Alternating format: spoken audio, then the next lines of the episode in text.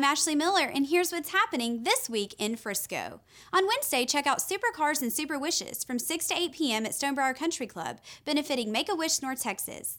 You'll get up close to 25 carefully curated Lamborghinis, McLarens, Ferraris, and even Bugattis, all while enjoying handcrafted cocktails and hors d'oeuvres.